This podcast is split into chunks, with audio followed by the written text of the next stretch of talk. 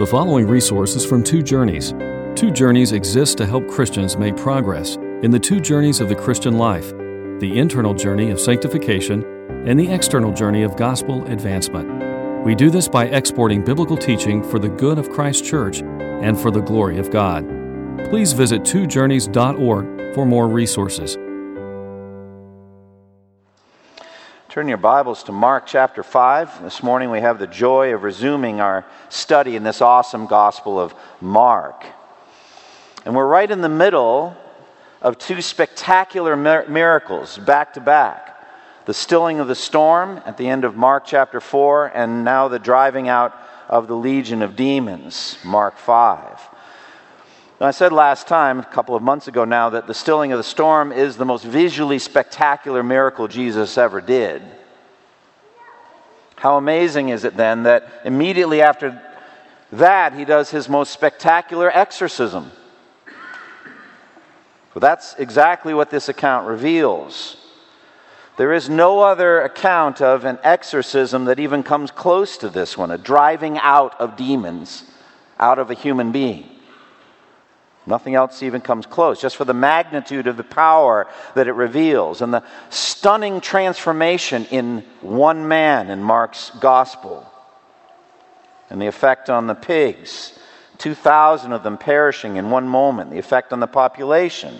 There's no other power encounter with a demonized human being that comes, even comes close. Now, in terms of preaching, uh, oftentimes, at the very beginning of a sermon, a preacher has to speak some words of introduction to, I don't know, ensnare or beguile his congregation into being interested in the text. I don't have to do that this time. I would hope you're interested in what you've heard. I would hope you'd realize that all I need to do as a preacher is get out of the way of the text, just point to the Jesus that it reveals. And that's what I'm going to do.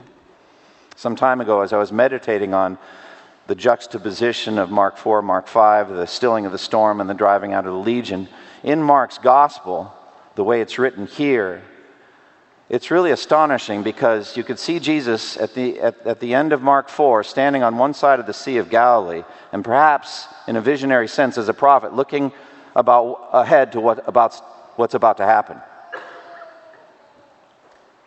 And he has to go through a hurricane and drive out an army of demons to save, in Mark's gospel, to save one man. That's it.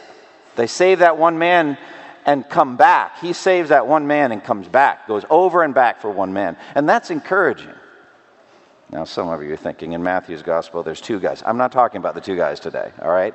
But in Mark's gospel, there's a focus on that one individual. And, and I think we're supposed to understand in the Galatians 2.20 sense that Christ loved me and gave himself for me. He did that for me. He was willing to go through a hurricane and drive out an army of demons to save me. And that's completely appropriate. And so we need to just step aside, let the, the, the, the text do its work in us. And what is that work? Well, remember that the theme of the Gospel of Mark is stated right from the beginning Mark 1 1, the beginning of the Gospel of Jesus Christ the Son of God. That's the theme. Jesus as the Son of God. And in the spirit of the Gospel of John, as I've said many times, all four Gospels, Matthew, Mark, Luke, and John, have this same purpose, though only John's Gospel says it so op- openly and directly. These are written that you may believe that Jesus is the Christ, the Son of God, and that by believing you may have life in his name. That's the purpose of the Gospel of John. It's also the purpose of the Gospel of Mark.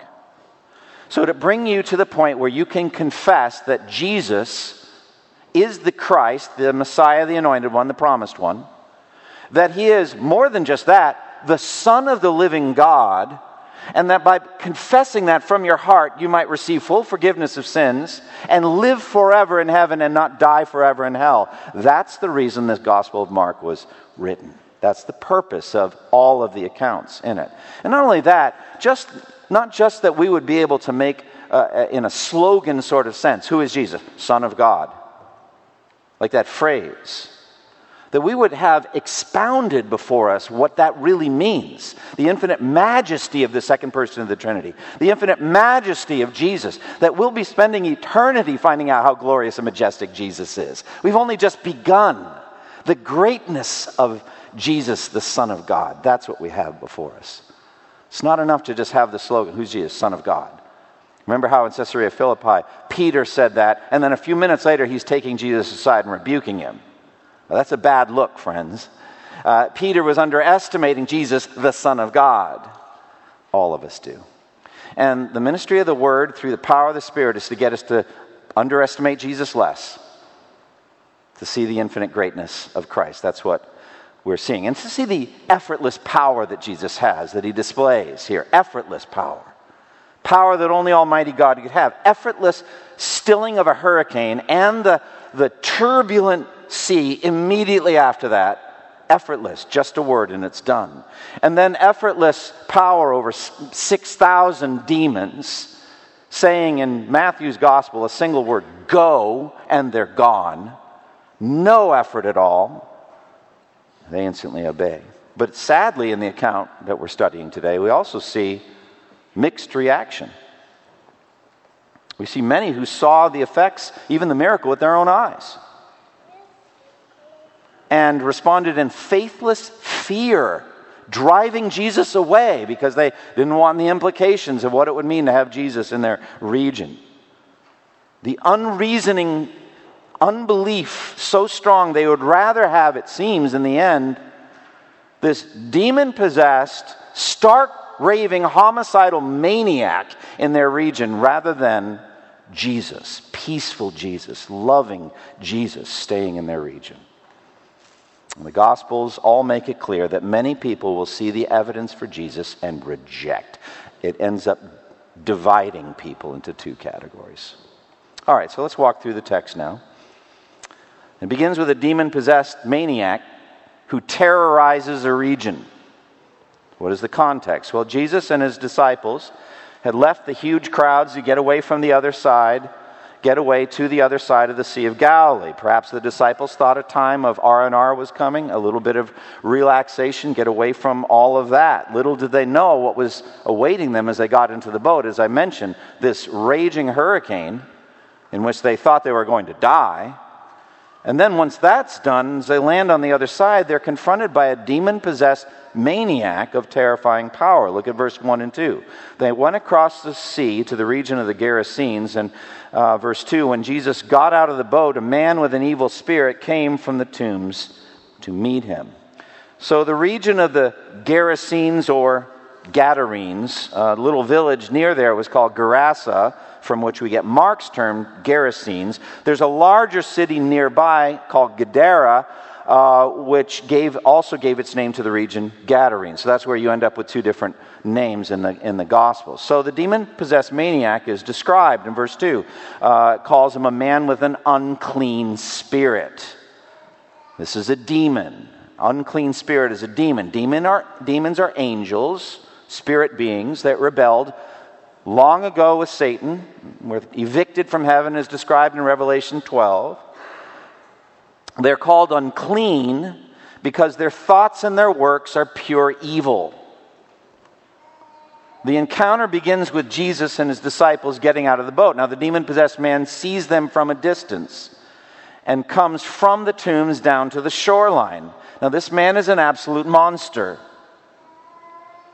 His human personality has been swallowed alive by the demons inside him. Look at verse 3 through 5, the description of his plight. This man lived in the tombs, and no one could bind him anymore, not even with a chain, for he had often been chained hand and foot. But he tore the chains apart and broke the irons on his feet. No one was strong enough to subdue him. Night and day among the tombs and in the hills, he would cry out and cut himself with stones. I believe th- those words describe the most wretched human being on the surface of the earth in history. I can't imagine a more wretched condition to be in than this. Worse than Nebuchadnezzar turned into an animal for seven years eating grass. Worse than any, any tortured individual in a prison. Worse than anyone suffering from a malady. This is the most wretched human being ever described in the pages of history, I believe. Now look at the text. It says he lived in the tombs. No one in their right mind would live out in the tombs of dead people. These are often caves blocked up with boulders or big stones. At best, they would offer rudimentary protection from the elements. They would be cold, they would be dark, they would be hard. No place to live. And this man is absolutely severed from all human society. He had a family, has a family, as we see at the end of the account, but his condition is cut himself off from all interactions with them. And it says no one could bind him anymore, not even with a chain. So the account gives a sense of history with this man. He had originally been bound, or actually many times been bound, with chains and even shackles, maybe fetters or manacles, large flat pieces of iron that would be heated up and then pounded by a blacksmith into curved pieces to fit around his, his wrists or his ankles. And the chains would have large, strong links in them, sizable links to restrain a, a powerful man. Uh, but this man had broken every chain ever put on him and shattered every shackle. Verse 4 For he had often been chained, hand and foot, but he tore the chains apart, broke the irons on his feet. So demons gave this man supernatural power. They are vastly more powerful than we people are physically. They can just do amazing physical things. Like, remember at the resurrection account, after Jesus had risen from the dead and the tomb was empty, a single angel came down and rolled back the boulder that was in front of Jesus' tomb and sat on it. So, imagine the kind of power these evil angels give this man, give him supernatural power. And it says no one could bind him anymore in verse 4, no one was strong enough to subdue him. The Greek word here means to tame, as if he's a wild beast. This implies many efforts to take this man down. Perhaps four or five grown men or more trying to work with this guy. One grabbing an arm, another grabbing another arm, one grabbing a leg, the other, or maybe coming up behind him and, and hitting him on the head to knock him unconscious so they could put the chains on him the manacles on him. It's horrible, the circumstance here. And then once he's conscious again, if that's indeed what they did, he then, in a rage, tears them off, and they're all running for the hills.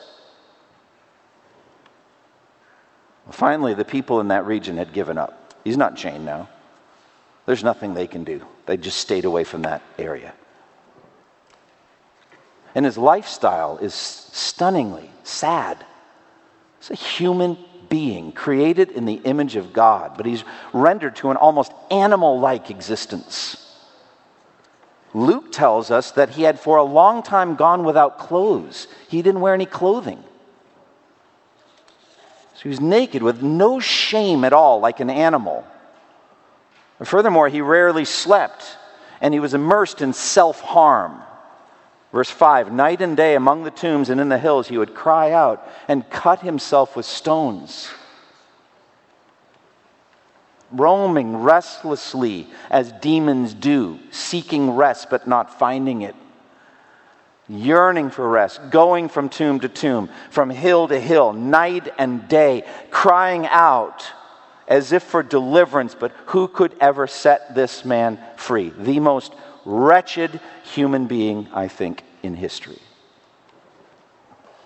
And he is terrorizing that region. Point two, then the Son of God comes to terrorize the demons. Well, that's pretty exciting, isn't it?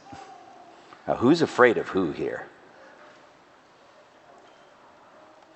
Uh, the encounter with Jesus is initiated. This demon possessed monster sees people landing from a distance and comes down to the shoreline. And what he did is really astonishing. Look at verse 6. When he saw Jesus from a distance, he ran and fell on his knees in front of him. Now, here's the fascinating thing the more you study this, the more amazing this gets. These terrified demons, and they are terrified, we're going to make that case plainly in the scripture, they are afraid of Jesus. But instead of running away from him of whom they are terrified, they run to him to get closer to him. Well, that's counterintuitive. Why are the demons running to Jesus? Do they want an encounter with Jesus? Oh, no, not at all. They are pure darkness. He is pure light. They hate him with every fiber of their being. They do not want to be near pure light, they who are pure darkness. Why then are they coming closer? Furthermore, they make the man fall down on his knees in a, in a display of humble submission, even of worship before Jesus. Think about that text that says, Every knee shall bow and every tongue confess. So that's what these demons are falling down in front of Jesus. Why do they draw near? Well, it's very obvious. They know exactly who Jesus is. Verse 7, it says, He shouted at the top of his voice, What do you want with me, Jesus, Son of the Most High God? They are terrified of him, and yet they run toward him. Well, this is my theory on why. What else can they do? They understand Jesus' power in ways we don't. They understand omniscience, omnipotence, omnipresence in ways we don't. And the demons understood Psalm 139 Where can I go from your spirit? Where can I flee from your presence? If I go up to the heavens, you are there. If I go down to the depths, you are there. Or again, as God says about his enemies in Amos 9 1 through 4, these are physical human enemies, but we can apply it here to demons as well. Amos 9, this is God speaking about his enemies. Not one will get away, none will escape. Though they dig into the depths of the grave, from there my hand will take them. Though they climb up to the heavens, from there I will bring them down. Though they hide themselves at the top of Carmel, there I'll hunt them down and seize them. Though they hide from me at the bottom of the sea, there I will command the serpent to bite them. Though they are driven into exile by their enemies, there I will command the sword to slay them. I will fix my eyes upon them for evil and not for good. Oh, it is a dreadful thing to have God as your enemy. Where can you go? There is nowhere to run to, nowhere to hide for these demons, and they know it in ways we don't. So they come to Jesus. In Mark 7, God willing, we'll get to, there, uh, to that text eventually, but in Mark 7, he drives out the demon of the Syrophoenician, the Canaanite woman, from her daughter, and she's not even there, the daughter. And Jesus says to this Syrophoenician woman, You may go home, the demon has left your daughter. When did that happen? Oh, a second ago. You didn't even go. You didn't lay hands on her. Not needed. You didn't say anything. Not needed. I just thought it. And the demon got its, its eviction notice. That's the power of Jesus. And the demons know it. And they come toward Jesus because they have a request to make of him. So they come to Jesus shouting at the top of, the, making the man shout at the top of his voice, What do you want with me, Jesus, Son of the Most High God? And the demons are utterly unruly. They frequently make their human hosts scream or shriek or foam at the mouth. This one's shouting at the top of his voice. It's clear they are terrified of Jesus. And the reason for the terror is they did not understand Jesus, the Son of God, the incarnate Son of God, invading their dark realm. They, they, they, literally say, What business have we with each other, Son of the Most High God? What business do we have? What are you here to do? So, the reason for their terror is the power of Almighty God and of His perfect and holy Son, Jesus. Now, you have to understand, demons have very accurate theology. Uh, they got the theological stuff right, better than us. James 2.19, 2.19 says, You believe that there is one God, good. Even the demons believe that. And they shudder. So they get all the facts right, but they're just in an absolute wrong relationship with the God behind the facts. They hate him, but they know the truth about him. And furthermore, demons know their future. How could we know the future of demons and they don't know what the scripture says? Matthew 25, 41, Jesus, the the judge of all the earth, the judge of heaven and earth, will say to the goats, Depart from me, you who are cursed, into the eternal fire prepared for the devil and his angels. The lake of fire was made for Satan and demons, and that's where they're going. And there's no salvation plan for them. Also, Revelation 12 12, the devil is filled with fury because he knows that his time is short. So we must imagine the demons know this. But now, Jesus, in his incarnation and now in his public ministries, has been going on a year or two. This assault of the Son of God on their earthly territory is unprecedented. For all redemptive history, demons have been operating in secret, in the darkness, in the shadows of the spiritual realm, doing absolutely whatever they wanted to make life utterly miserable for human beings and to fight against God at every point. That's what demons do, and they're still doing it today. But now Jesus has invaded the Son of God, the Son of light, pure light into this realm of darkness and they're terrified. They want to know what, what is the purpose. And they want to know about timing. Matthew 8:29, the demon says, "What do you want with the son of God? Have you come here to torture us before the appointed time?" They are well aware that there's a pit of torture ready now before they even get to the lake of fire. There is a place of demon incarceration short of the lake of fire, in which, as far as I read scripture, there are no demons now in the lake of fire. It's a not yet situation.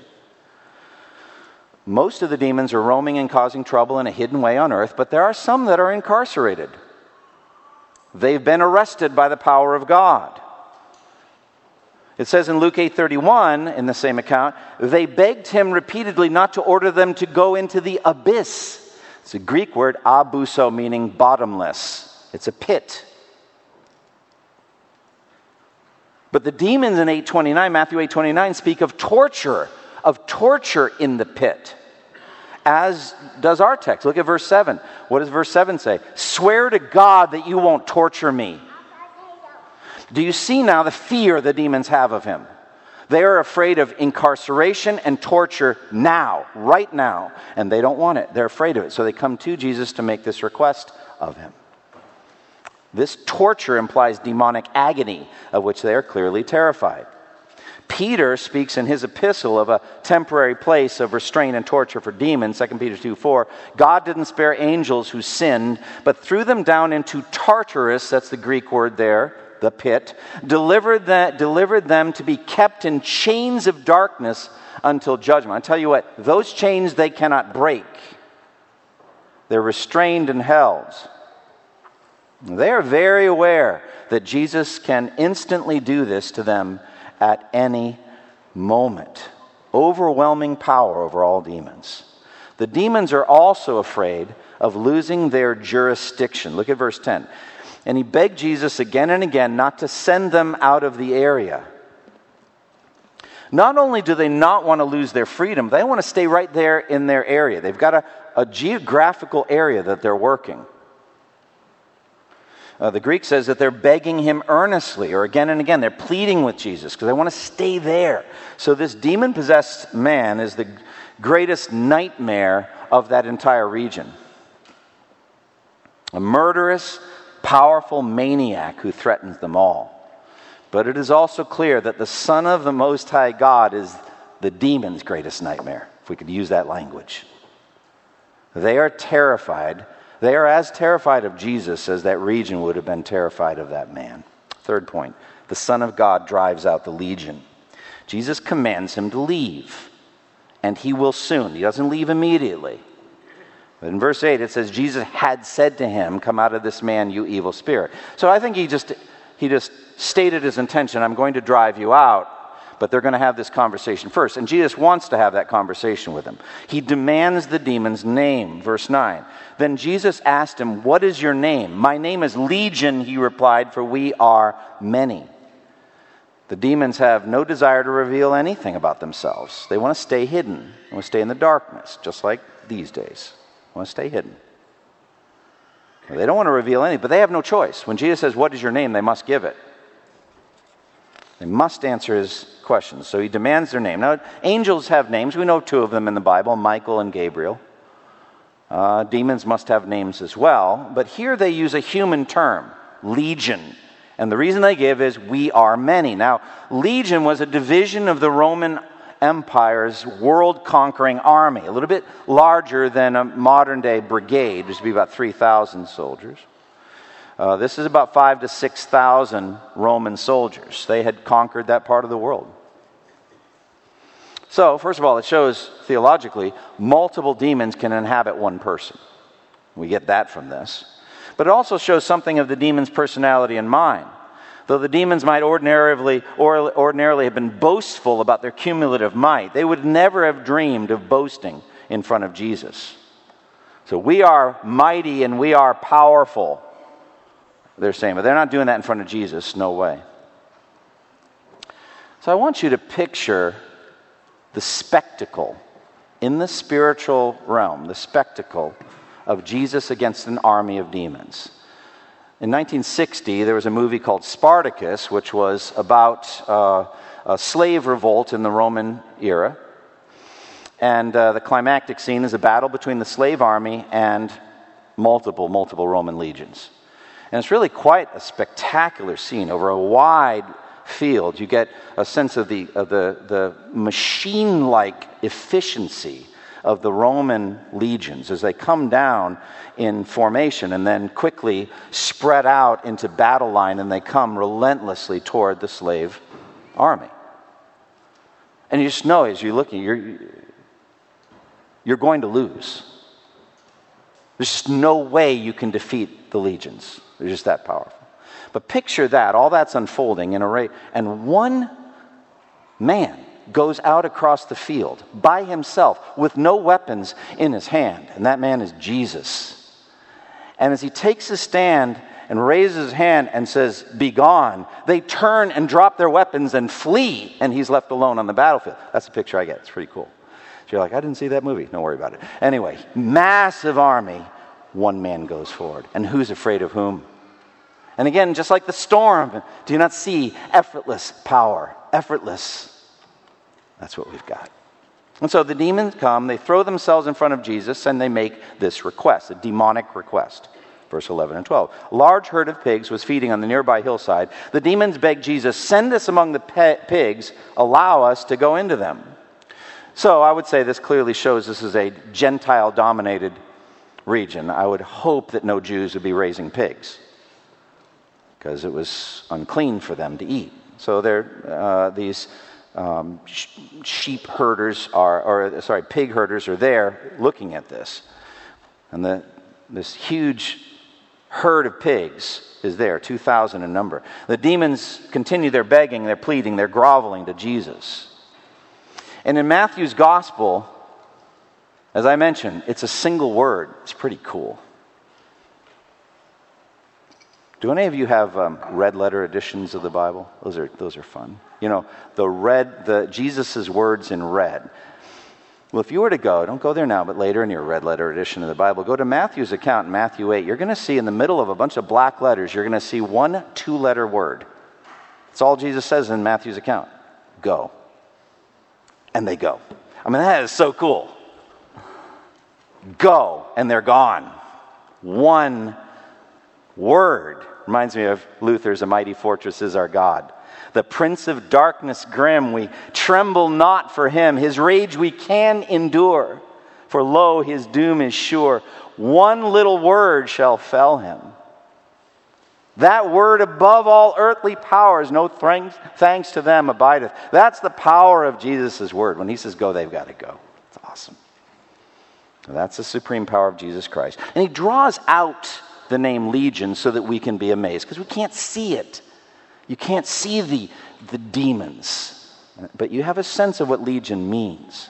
So, also, what happens next is the display of the power as well the death of the pigs, verse 13. He gave them permission, and the evil spirits came out and went into the pigs. The herd, about 2,000 in number, rushed down the steep bank into the sea and were drowned. So, this is to show visibly the scope of the demonic defeat to make it obvious in the physical realm what Jesus was dealing with here the death of the, of the pigs. And the sheer destructiveness of these demons. The thief comes only to steal and kill and destroy. That's what these demons do.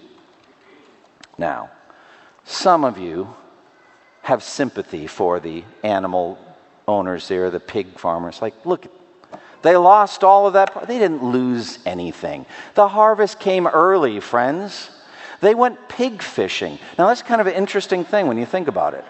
I know the text doesn't say they went pig fishing, but if you're the owner of the pigs, like, all right, the market price is going to be a little low because there's a big influx of pig meat, but we'll be fine. So don't think that way economically, etc. But again, it wasn't Jesus that destroyed the pigs, it was the demons.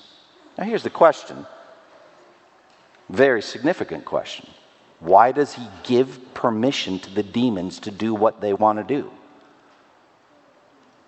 Why doesn't he send them into the pit? Why doesn't he incarcerate them? Well, we bumped into this same question in the book of Job, if you remember. Why does he allow them to roam? Why does he allow them to do damage? But it's vital for us to understand what Satan reveals in the book of Job, that hedge of protection. Remember that? And I look on it as a whole matrix, like a maze of, of walls of protection that they can't go through. And, and he's, God is controlling the demonic activities, and they're running roughshod where they're permitted to run, and then some mysteriously some gate opens and they flood in like a like a like a plague of locusts and do the damage, and then suddenly the gate comes down and they're stopped, and that's it. That's what's going on every day. By the mysterious purpose of God. They are God's lackeys. Though they are not trying to serve God, they are doing His will in some very complex way. When we get to heaven, we'll understand why God let the demons do what they do, etc., but that's it.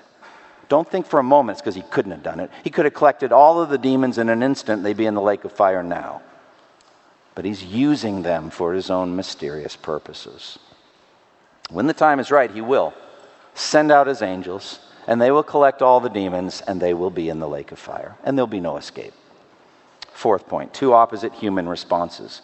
Now, the report spreads in the Gadarenes, and the people rejected Jesus. Look at verse 14 through 17. Those tending the pigs ran off and reported this in the town and countryside, and the people went out to see what had happened. And when they came to Jesus, they saw the man who had been possessed by the legion of demons sitting there, dressed and in his right mind, and they were afraid. Afraid. Those who had seen it told the people what had happened to the demon possessed man and told about the pigs as well. Verse 17 Then the people began to plead with Jesus to leave their region. this is tragic instead of, as they should have done, falling in front of Jesus in wonder and worship. Say what the Philippian jailer said in Acts 16 What must I do to be saved? That's what they should have done.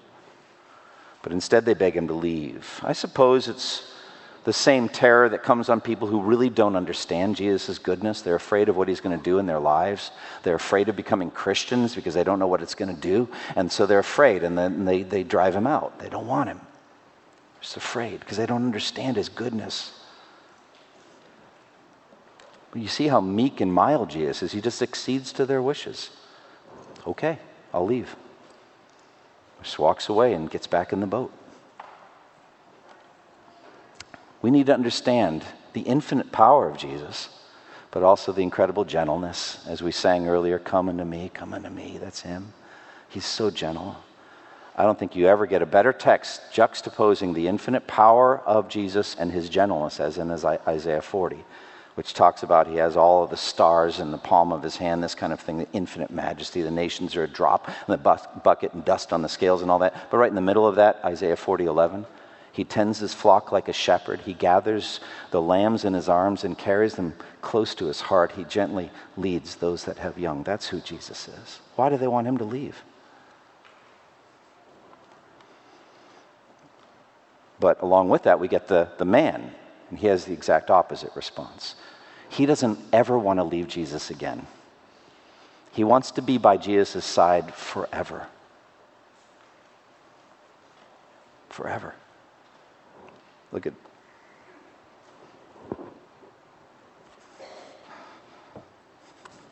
Look at verse 18 through 20. But as Jesus was getting into the boat, the man who had been demon possessed begged to go with him. Jesus did not let him, but said, Go home to your family and tell them how much the Lord has done for you and how he has had mercy on you. So the man went away and began to tell in the Decapolis how much Jesus had done for him, and all the people were amazed. So now, this formerly demon possessed man is a different story altogether, isn't he? I believe more things happened than is recorded here. I think once the demons were out, Jesus preached the gospel to him, explained to him about the kingdom of God, the need for repentance, so that his sins could be forgiven. And the man listened and believed. The text says in verse 15 that they saw him there dressed in what? In his right mind. Isn't that beautiful? It's kind of like the prodigal son coming to himself. It's like, what am I doing here? Slopping pigs when I could be in my father's house. So this man comes to his right mind. And again, supports that therapeutic view of salvation. He saves you by healing you, healing your mind so that you can see Jesus properly. You can see his beauty and his power and his love, and you want him. And he's dressed and in his right mind. His sins are covered. That's a metaphor, the dressing. I think it's just an account. He's dressed now, he's not naked, but, but also the covering. His sins are forgiven, and he's in his right mind and wants to be with Jesus forever. He sees Jesus properly, he loves him, he cherishes him. All he wants is to know him and be with him. And so he pleads with Jesus to stay with him. Now, three entities plead with Jesus for something, right? The demons begged to not be driven out of the area and stay in there and go in the pigs? Yes. The unbelieving people asked Jesus to leave their area, and he does it. This man says, I want to go with you. He says, No. Is it, isn't it true that God's ways are not our ways? But instead, he has a mission for this man. He sends him out with a mission to do. Verse 19 Go home to your family and tell them how much the Lord has done for you and how he has had mercy on you. Go win your family. You kind of put them through a hard time. Now go home and show them that you've been healed and win them. Tell your family how God has had mercy on you, how much the Lord has done for you, and how he has had mercy on you. I wonder what that was like when he walked through the threshold the first time. It's like, uh oh, here comes trouble. No, no, no. I'm different now. and just to tell them the mercy of Jesus in his life and to win them. And so it says in verse 20 the man went away and began to tell them the Decapolis how much Jesus had done for him, and all the people were amazed. The Decapolis just literally means 10 cities. It's just a region there of a bunch of cities, 10 of them together. And apparently this man was effective because Jesus is going to return to the Decapolis in Mark 7:31 and there'll be a bunch of people waiting there for him to do healings. It's the fruit of this man's ministry. It's pretty awesome. What a testimony this man must have had. I don't know how it began. How would you begin? I used to be a demon possessed raving maniac. And now I'm not.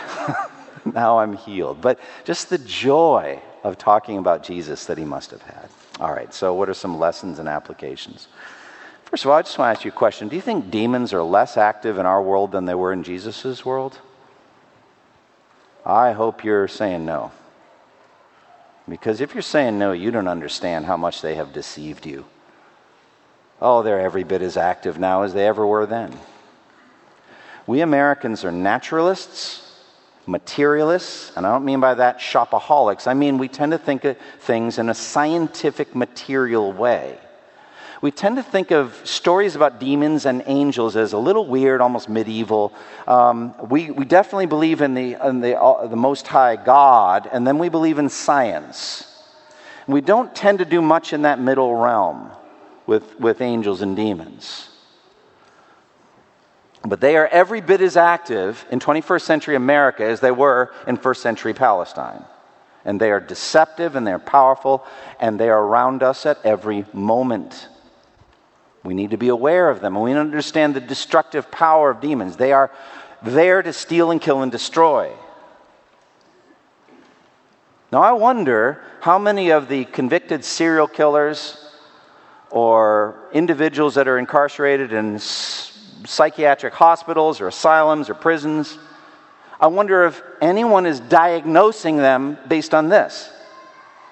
Or are they trying to get the chemical balances right and talk about their childhood or do other things and not minimizing the, those sciences, but I'm just saying, is there a whole realm of possibility that's unthinkable in 21st century treatment of individuals like this? For us Christians, let it not be so. We need to be aware that they're around and they're trying to make our lives miserable. We need to say then, all right, demons are every bit as active. They're still here. They're still powerful. They still hate us, etc. But they're still terrified of Jesus. Amen. They are terrified of him. His power is infinite. He is far above all rule and authority, power and dominion. And they are controlled by him, channeled by him. Hedges of protection and walls of protection everywhere, or else they'd run amuck on the surface of the earth.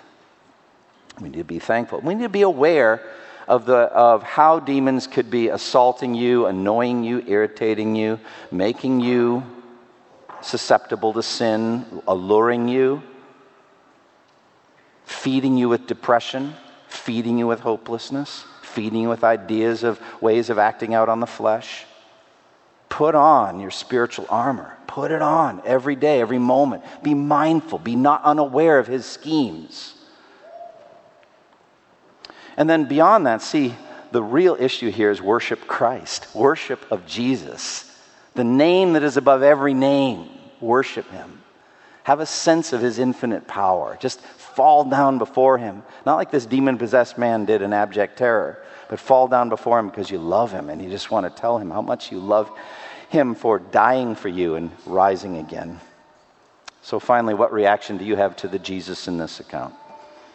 Like this healed man? Do you want to spend the rest of your life with him? Do you want to spend eternity learning him? I do. I do.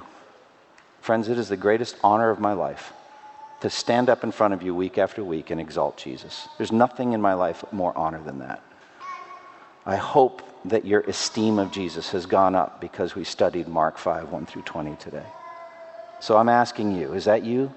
You love him, you know you're a sinner, his blood shed for you is sufficient for your sins? Are you trusting in that? Or, like these townspeople, you want him to go away? Just leave you alone. That's the question you have to ask. Use your testimony with your family. How about that? I want to tell you, I want to tell my family how much Jesus has done for me and how he has been kind to me. You could start there. Or, not just family, co workers. Can I tell you what the Lord has done for me and how he has had mercy on me? What a great phrase. What he has done for me and how he has had mercy. And he can have mercy on you too. Close with me in prayer. Lord, thank you for the time we've had to study in Mark 5, 1 through 20. Thank you for what the text shows us about your infinite power. And thank you for your kindness uh, to us weak sinners. I thank you for your gentleness and meekness and just humbly acceding to the wishes of unbelieving townspeople who want you to leave. But I thank you for your wisdom in, in sending this single man out in Mark's gospel, this single man to go win his family. Lord, give us opportunities to share the gospel this week. Help us to be bold, perhaps even tell this story and see what people think. But Lord, give us opportunities to win the lost. In Jesus' name, amen. Thank you for listening to this resource from twojourneys.org. Feel free to use and share this content to spread the knowledge of God and build His kingdom.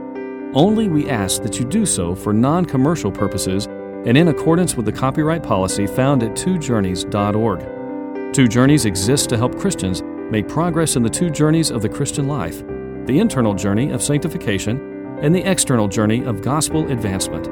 We do this by exporting biblical teaching for the good of Christ's church and for the glory of God.